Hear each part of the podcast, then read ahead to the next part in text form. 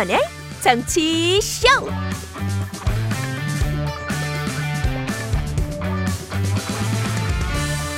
여러분 안녕하세요. 김태현의 정치쇼 김태현입니다. 주말 사이 내린 비로 산이 무너지고 제방이 터지고 지하차도가 물에 잠겼습니다. 숨진 사람은 밤사이 늘어나서 40명입니다. 아침 신문들에는 후진국, 인재란 말들이 쏟아졌죠. 이미 집중호우, 이미 예보돼 있었습니다. 정말 막을 수 없는 재난이었는지 한번 따져보도록 하겠습니다. 오늘도 장맛비 예고된 곳이 아주 많습니다. 부디 안전한 하루 되시길 바라면서 저는 잠시 뒤에 돌아오겠습니다.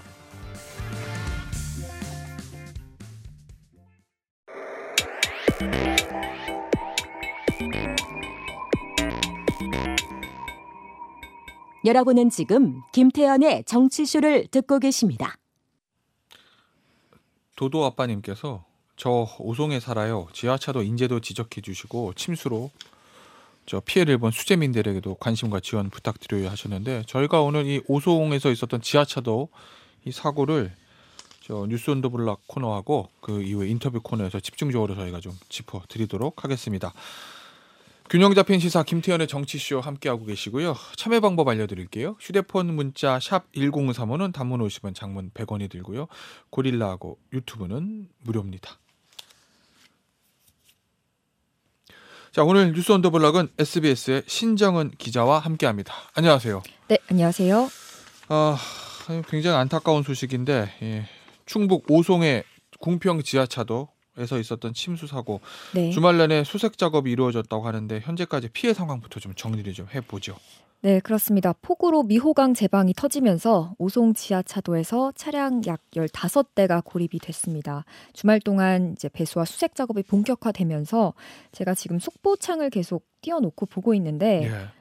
방금까지 확인된 게 희생자가 총 13명이 확인이 됐습니다. 아 그곳에서요. 예. 네, 오늘 밤 사이에 4명이 추가가 됐고요. 특히 피해가 컸던 747번 급행버스 기사님으로 예. 추정되는 시신도 오늘 밤 사이에 수습이 됐습니다. 아이고. 그 안타까운 거는 이제 희생자 대부분 지하차도 입구 부근에 멈춰선 버스 주변에서 발견이 돼서요. 조금 더 안타까움을 자, 자아냈습니다. 아, 조금만 늦게 들어갔어도 사고가 안 날 수 있었다는 건데 사실 지하철 입구 부근에 사고가 났으니까요. 네. 아 실종자 수색 작업이 그런데 쉽지 않다는 거죠. 지금 시계 확보가 잘 안 돼서 진흙 이라서 그 물들이 섞이.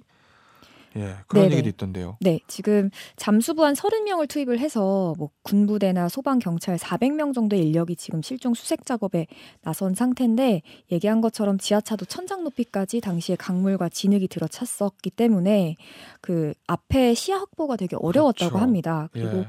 대용량 펌프를 투입해서 분당 8만 리터 정도의 많은 양을 배수를 했음에도 워낙 안에 부유물이 많고 네. 진흙이 가득 차서 수색이 좀 어려웠다고 하고요. 아하. 원래 이제 오늘 새벽까지 밤을 새워서라도 배수와 수색을 완료하는 게 목표였는데 지금 지하차도 중앙에 깊은 부분 있죠. 거기는 예, 예. 아직 물이 좀 차 있어서 수색에 좀 어려움을 겪고 있다고 합니다. 아니, 잠수부를 투입했는데도 잠수부가 그냥 돌아왔다는 거잖아요. 시계 시야 확보가 안 되니까 네, 수색이 그렇습니다. 안 돼서.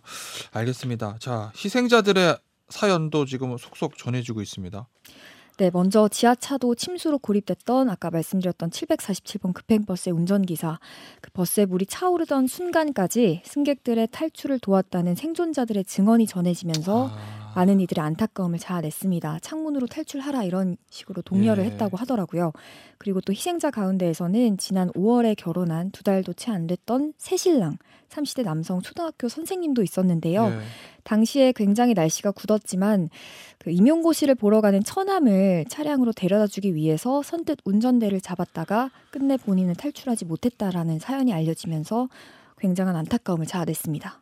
자 그런데 중부지방 이 충청북도 쪽 충, 충청도 지방에 폭우가 올 거라는 건 이미 예고가 돼 있었어요. 그렇죠. 그렇기 때문에 이 사, 이번 저 오송 지하차도 사고 이게 인재가 아니냐 이런 지적이 나오고 있습니다. 네, 뭐 여러 가지 이제 사고가 있고 나서 분석 기사도 쏟아지고 야. 있는데요. 그 중에서 뭐 사실 오송 지하차도가 물에 잠기게 된 직접적인 원인은 그 인근의 400m 정도 거리에 미호강 제방이 무너지면서 갑자기 강물이 들어찬 겁니다. 네. 그런데 이게 현장에서 얘기를 좀 들어봤더니 기자들이 전하기에는 수년 전부터 교량 공사가 이어졌는데 이게 좀 문제가 됐다라는 얘기를 들었다는 건데요. 네. 그 인근에서 이제 신설 교량 공사 과정이 있었는데 화물차 덤프트럭 같은 중장비가 원활하게 이동을 할 수 있도록 제방 일부를 일부러 없앴다라는 겁니다. 뚝을요. 이게 좀 이번에 제방이 무너지는데 좀 영향이 있지 않았냐라는 분석이 나오는 건데요. 네. 뭐 홍수 경보 이후에 도로 통행을 제한을 한다거나 그런 적절한 조치가 없었다는 이유도 있고요. 인재라는 좀 주장이 제기가 되고 있는데 사고 수습이 일단 먼저고 그 다음에는 명확한 원인 규명이 필요해 보입니다. 알겠습니다. 사실 이곳 도로 통행 제한이 안 됐거든요. 그래서 앞서 네. 말씀하신 그 급행 버스 같은 경우에 원래 노선이 다른 곳인데 맞아요. 다른 곳으로 원래. 노선이 통행 제한이 돼서 돌아서 우회해서 이 지하철도로 가다가 지금 사고가 난 겁니다. 네. 자, 저희가 잠시 후에 전문가 연결해서 이 오송 지하차도 사고와 관련된 내용 좀 자세히 알아보도록 하겠고요. 이 충북 오송 지하차도 침수 사고 외에 예, 전국적으로 집중 피해가 컸는데 현재까지 빚게 된 피해 현황은 어때요? 네, 오늘 아침 6시 기준으로 사망자는 총 39명입니다. 또 9명이 여전히 실종 상태고요. 예. 부상자는 총 34명입니다. 아, 한 명 더 늘어서 이제 40명이라는 거고 사망자가요. 네.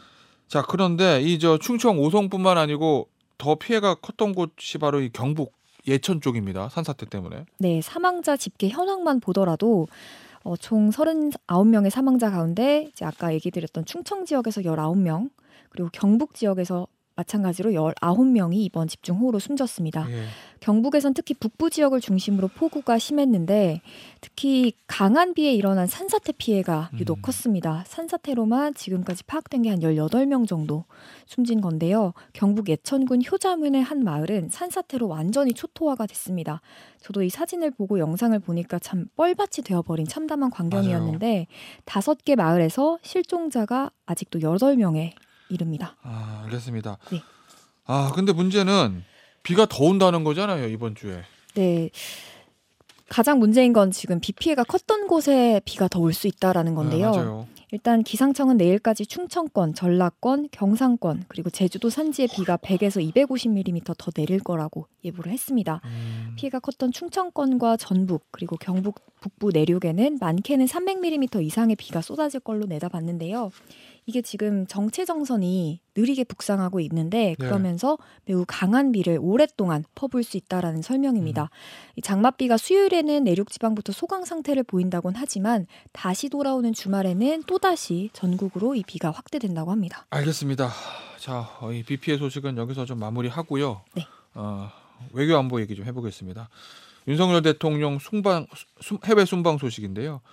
자, 오늘 귀국하면서 순방 일정이 마무리됐죠. 이번 순방 중에서 단연 눈에 띄는 건 윤석열 대통령의 우크라이나 깜짝 방문입니다. 먼저 대통령의 말 좀 들어보고 오도록 하겠습니다. 생즉사, 사즉 생의 정신으로 우리가 강력히 연대해 함께 싸워 나간다면 분명 우리의 자유와 민주주의를 지켜낼 수 있을 것입니다. 자, 이번에 우크라이나 방문 이거 어떤 이유로 방문하게 된 거죠? 네, 윤 대통령은 원래 잡혀 있던 귀국 일정을 변경해서 극비리의 우크라이나 수도 키이우를 찾았습니다. 어, 우크라이나 전쟁 중에 민간인 피해가 컸던 부차 지역을 방문했던 건데 일단 대통령실 설명은 우리 네. 군 파병지가 아닌 전장의 국제사회 책임 있는 일원으로서 연대 차원에서 방문을 했다 이렇게 그 방문 이유를 설명을 했고요. 자유와 민주주의 연대 차원이라는 거죠. 네, 윤 대통령은 이제 추모 공간을 찾아서 묵념을 하거나 네. 폭격 피해가 컸던 현장을 직접 둘러보기도 했습니다. 자, 키우 방문해서 우크라이나의 젤렌스키 대통령하고 회담을 가졌는데 어떤 논의가 이루어졌습니까? 네, 이번 젤렌스키 대통령과 정상회담에서 안보와 인도적 지원, 재건 협력을 중심에 둔 평화 연대 이니셔티브를 함께 추진하고 또 방탄복과 헬멧 같은 군수 물자를 계속 지원하겠다라고 약속을 했습니다. 네. 그리고 재건을 위해서 양국 정부와 기업 간의 협력도 더 확대하겠다 이렇게 밝혔는데요. 어, 다만 이제 이번 정상회담에서 뭐 포탄을 포함한 어떤 살상 무기 지원에 대한 언급은 없었다. 이렇게 선을 그었습니다. 아하, 무기 지원, 살상 무기 지원에 대한 언급은 없다. 네네 군수물자 지원은 있지만 살상 예. 무기는 아니다라고 얘기를 했고요. 대통령실 관계자는 뭐 한국과 폴란드, 우크라이나 정부 간 재건 사업의 이제 삼각 협력 체계가 완성됐다 이렇게 의미를 부여했습니다. 자, 윤석열 대통령의 이번 해외 순방에 대한 성과, 특히 이제 우크라이나 방문에 대한 성과는 잠시 후에 장우진 외교부 1차관에게 직접 저희가 들어보도록 하겠습니다. 자, 그런데 어, 이번 윤석열 대통령 해외 순방에서 이 김건희 여사의 명품 쇼핑 논란 이게 좀 불거졌어요. 네 현지 매체 보도가 나왔던 건데요. 리투아니아 보도죠. 네 네 맞습니다. 리투아니아에서 이제 김건희 여사가 순방 동행하면서 머무는 동안에 수도 빌뉴스에 있는 다섯 곳의 명품 매장을 방문을 했다는 겁니다. 뭐 거기서 무엇을 얼마나 썼는지는 알려지지가 않았고요. 네. 대통령실은 해명을 했는데 그 해명이 호객행위에 당했다. 이런 내용이었습니다. 음, 이걸 두고도 야권에서는 좀 비판을 하고 있는데 예. 터무니없는 변명이다. 영부인이 해외에서 호객을 당할 동안 경호원은 무엇을 했냐? 대통령실 경호가 그렇게 허술하냐? 이렇게 따지고 있고요. 네. 사실 3개국 순방하면서 세일즈 외교를 열심히 했는데 음흠. 이게 이제 이번에 명품 쇼핑 논란으로 빛이 바랬다. 이런 지적도 나오고 있습니다. 자, 그런데 또 이번에 공교롭게도 해외 순방 때 국내에 집중 호우가 와서 이걸 두고 야권에서 좀 비판의 목소리가 나오는 건가요? 네, 앞서 말씀드린 것처럼 윤 대통령이 우크라이나를 방문한 건 사실 깜짝 일정이었고요. 예. 그래서 당초 4박 6일 일정이 6박 8일로 길어진 건데 그랬죠. 이 집중호우 피해가 컸던 기간이 겹치다 보니까 야권에서는 이 국내 폭우 피해가 워낙 심한데 당장 이제 한국으로 온 게 아니라 우크라이나로 방문한 거는 아쉬운 대목 이렇게 지적을 했습니다. 자, 여기에 대해서 대통령실은 뭐라는 거죠? 일단 뭐 갑작스럽게 지금 정해진 일정이어서 뭐 네. 소화를 했다라고 하고 지금 현장에서 음흠. 폴란드 현지에서 중대본 회의를 주재하고 돌아오는 대로 귀국하는 대로 바로 중대본 회의를 직접 주재하겠다 이렇게 설명을 했습니다. 알겠습니다. 오늘 뉴스 온더 블락은 여기서 마무리하도록 하겠습니다. 지금까지 SBS의 신정은 기자였습니다. 감사합니다. 네, 감사합니다.